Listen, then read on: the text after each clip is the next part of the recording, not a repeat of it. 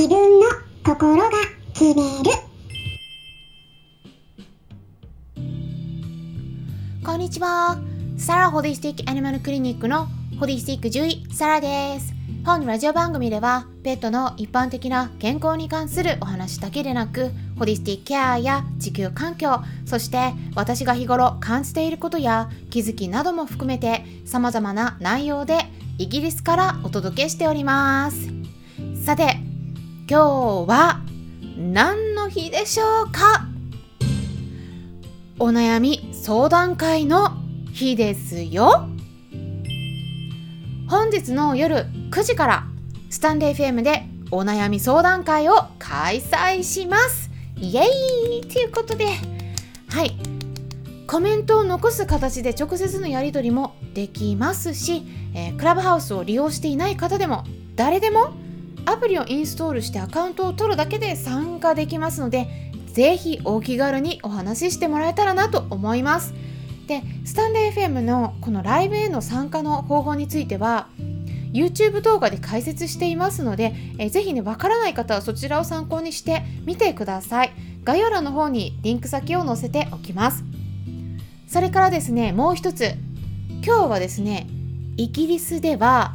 ちょっとした切り替えがあったんですね。実際に生活している人にとってはかなり密接に関わることがあるんですけれどもそれは何でしょうか？はい。ヒントをお伝えしますと今日は3月の最後の日曜日になるんですよ。それはサマータイムに切り替わるっていうことですね。これはですね時間が1時間変わるんです。でこの感覚って日本に住んでるとね全然ないんじゃないかなと思うんです。そのね日本は時間変わらないですからね。夏と冬で。どうなるか具体的にお伝えしますと毎年3月の最後の日曜日にあたる日になったところで時間が1時間前倒しになるんですね。でその日っていうのはまあ年によって違うんですけれども今年の場合は3月の最後の日曜日っていうのが今日の3月28日になるんです。で夜の1時ですね。うん。で切り替わるタイミングは1時。ですからまあ時間的にはこの音声が皆さんに伝わっている頃にはもう切り替わってるはずなんですけれども夜の1時になった途端に時計が2時を示すようになるんです。携帯電話の方では自動的に設定されているのでそうやってね突然変わるんですね時間が。うん。だけど普通のあの何て言うかな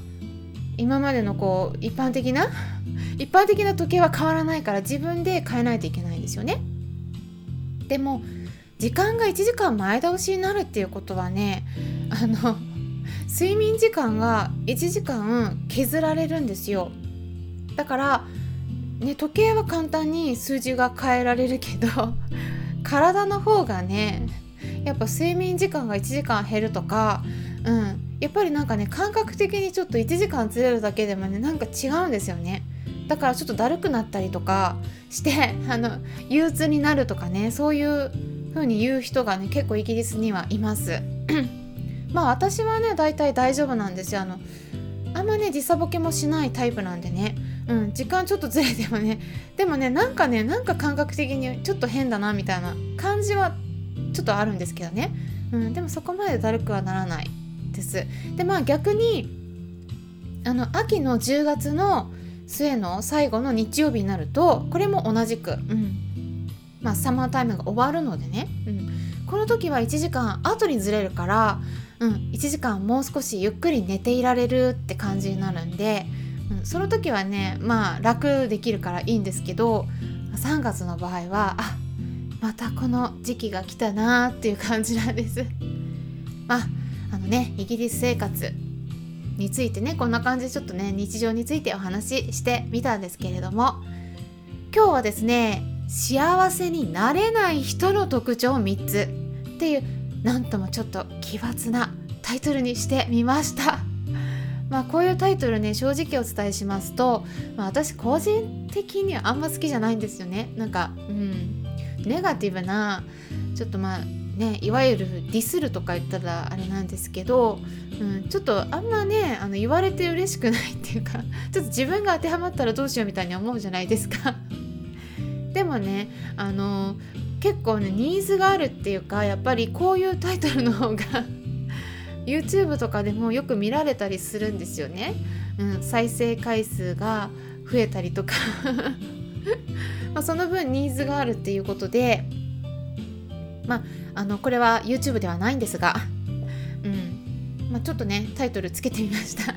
で私の配信では日頃ペットとか動物たちに心身ともに健康になってもらうことがもう本当に最終のゴールなんですけれどもただそうなってもらうためにはその動物たちをケアする飼い主さんご自身が心身ともに健康にならないと難しいっていうのはね本当にね日々実感してるんですね。なので、うん、まあちょっと今回あの最終的にはペットにもつながるようなお話にはなってくるんですけれども、うん、ただあの一般論になりますけれどもね、うん、でもペットの健康に関する、うん、あのダイレクダイレクトなお話にはならないんですがでも是非最後まで、え皆さんペットを飼っていても飼っていなくても聞いてもらえたらなと思います。で私の独断と偏見が入ってるっていうことをね最初にお断りさせてくださいね。それでは行ってみましょう。幸せになれない人の特徴まず1つ目。それは感情に流される人。うん。あのなんか美味しい話があったらすぐに飛びついて計画的に行動できないっていうのかな。あの計画的でないからね後になってから問題が出てきてでその問題の処理に追われてしまってたりしてであのここが重要なポイントなんですけどあの愚痴ばっかり言ってるそんな印象があるかなって思うんですね。うん、で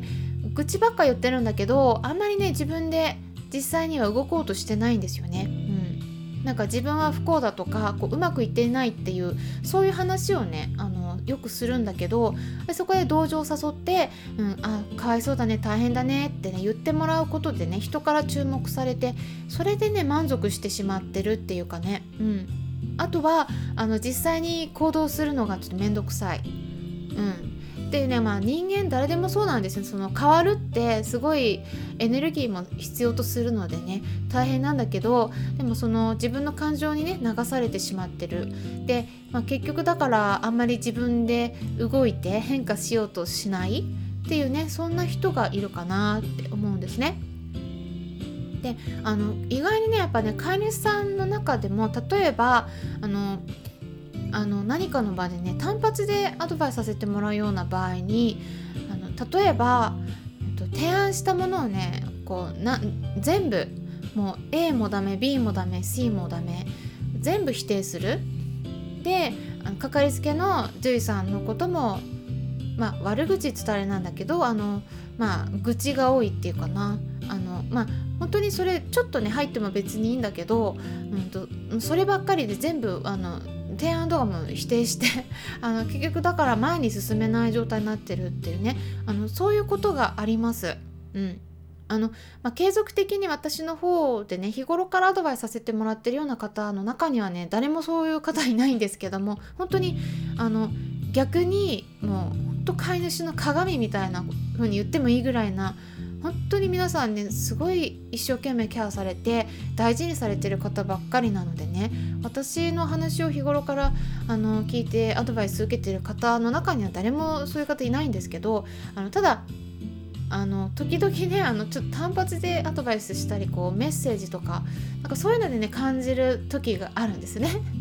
はいそんな感じです。そしてね2つ目。それは他人と比較ばかりしてる人。でこれはねあのちょっとその人自身が悪くない場合もある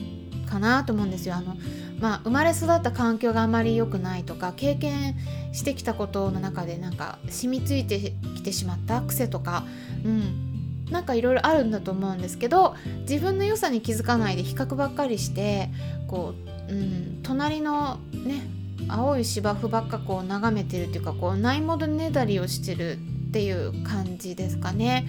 うん、でこうしたらいいよとかねいろいろアドバイスしても、あの、結局なんかそれをねご自身自分の自己肯定感っていうのかなそれが低いからあのなかなかちょっとね、あの、最終的には「でもでもでも」っていう言葉が続いてあんまりちょっと変わらないっていうところなんでその辺りはね専門家の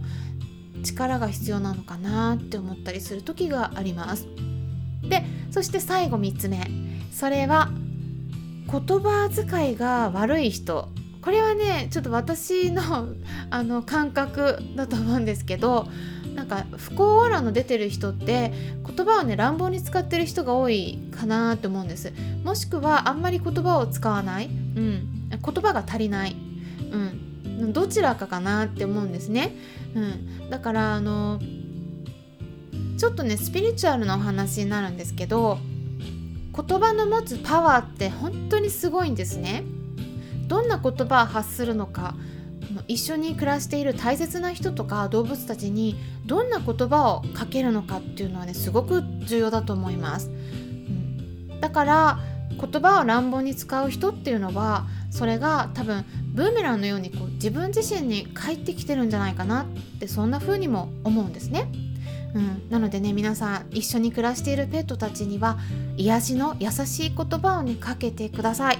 例えば「ありがとう」とか「かいいね」とか「お利口さんだね」とかね。そんな褒め言葉を毎日かけ続けていくと動物たちの行動も変わっていくはずです。っていうことでね今日も聞いてくださりありがとうございました。ホリスティック獣医サラでした。